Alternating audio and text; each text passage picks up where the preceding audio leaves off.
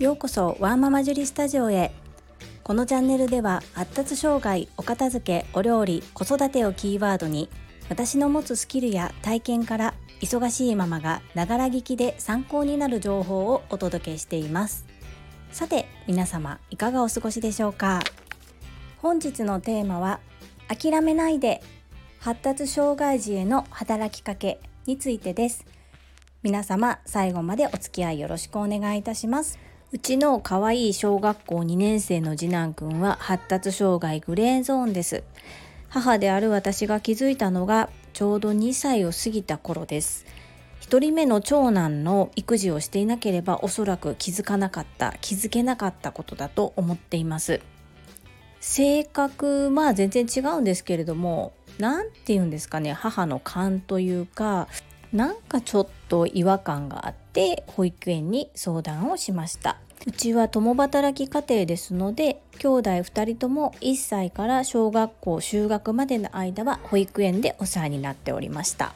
その保育園でのことや支援についてはまた別途お話ししたいと思うんですけれども今日は発達障害グレーゾーンの次男に対してその発達障害の症状を緩和したりでこぼこのぼこできない部分をできるだけ底上げするために私がもうあの手この手いろいろやってきたことでそれがゆっくりですけれども最近結果として現れ出したということでこれは同じ立場で悩むお母さんの希望の光になるのではないかと思って情報をシェアしていきたいと思います。発達障害に特化してお話ししておりますが発達障害でない長男にも言えることですので子育てをしていくうちで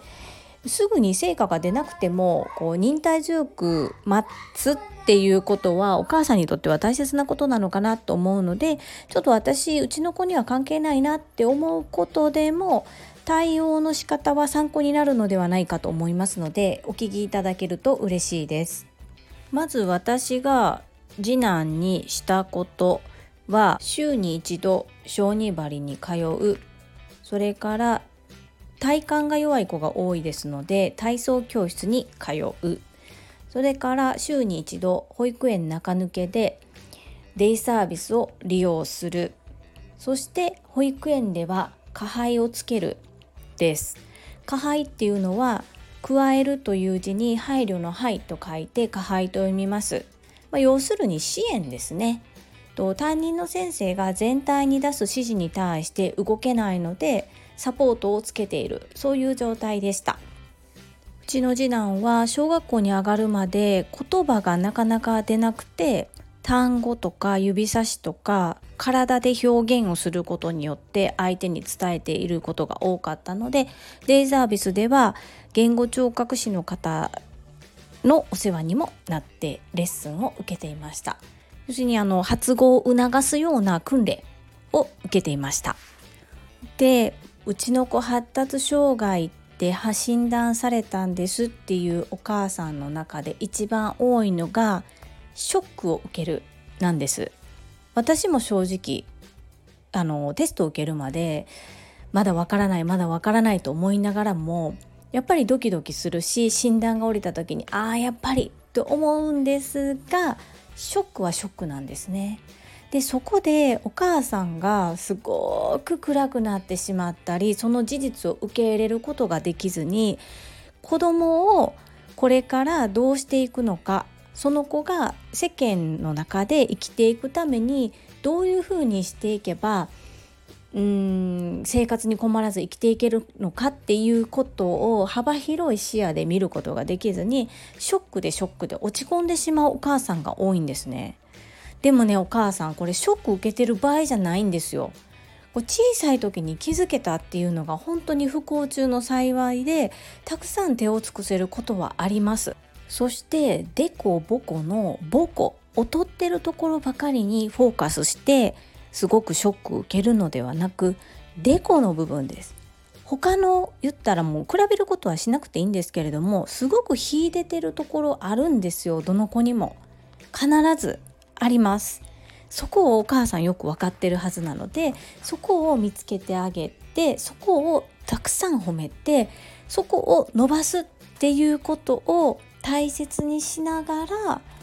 母子の部分できない部分を少しでもできるようにサポートしていくっていうことをどうか諦めずにやっていただきたいです。うちが諦めずに良かったことちょっと一つ実例を挙げますね。今までお話ししてきたのは保育園のことなんですけれども小学校に上がったらひらがな習うカタカナ習う漢字を習うもう1年生でこれやります。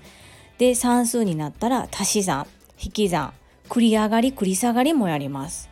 正直うちの子は鉛筆すら持てない状態で小学校に上がって長男の時はまあ小学校に上がる半年ぐらい前からひらがなと簡単な計算ぐらいはさせてましたしできましたができないしもう鉛筆持つのが嫌なのでしないですよね。その状態で学校に行ったんですね。ところが今小学校2年生で1学期が終わった状態です。小学校2年生に上がる時にはカタカナ全く読めず書けず漢字も一応なぞって書いてましたけどおそらく意味はわからない状態でなぞり続けてました。そんな子が今最近本当に最近昨日おとといです。ひらがなひらがなも自分の名前が書けるだけでその名前をばらすと読めないっていう状況が続いてたんですね。なのにそれその自分の名前のひらがなも含め50音中なんと16文 ,16 文字16のひらがなを読めることができるようになってたんですよ。ほんと2日ぐらい前にそれに気づいてすごいと思ってめっちゃくちゃ褒めましたもしかしたら普通と呼ばれる子たちは1年生の1学期に全て夏休みまでに50音を覚えれてたのかもしれない。覚えれてる子がいわゆる日本の学校でいう普通なのかもしれないです。その時期にはなんとかなぞりながら自分の名前が書ける程度だったうちの次男が。1年少し時間をかけてひらがなを50問50音の中で16音読めるようになったんですね。速度はゆっくりです。でもこれできるようになったっていうことすごいと思いません？私はそこにすごく感動してすっごい褒めました。でそんな文字がなかなか入らないしお友達の名前も自分のとっても憧れる子だったり大好きな気の合う子の名前以外は覚えられない次男なんですけども運動神経だけはずば抜けてるんですよ。それこそ保育園の年長の時のリレーはもう2人抜き3人抜きでめちゃめちゃ速い。そしてもう1年生に上がった時には側転綺麗な側転をしてます。もちろんまあ体操教室通ってるんだからって言われるかもしれないんですが体操教室に通っていても怖がって足が上がらない子綺麗にできない子もたくさんいてるんですね。なんか熱く語ってしまってすごく長いお話になっちゃったんですけども最後にまとめると周りと比べない自分の子の機能と比べていいところをたくさん褒めるっていうことをぜひぜひしてほしいです。そしてすぐに結果が現れなくても必ずゆっくりでも成果は出ますので根気よくゆっくり付き合ってあげて本当にたくさん褒めて育ててあげてほしいなというふうに思います。諦めないでください。お母さんがいっぱい泣いてもいいんです。やっぱり悲しくなることもあります。だけど諦めないでほしいで。す誰にも相談できなくて苦しくなった時私でよければいつでもお話聞きますので是非ご連絡をしてくださいね。それでは本日も最後までお聴きくださりありがとうございました。ママの笑顔サポータージュリでした。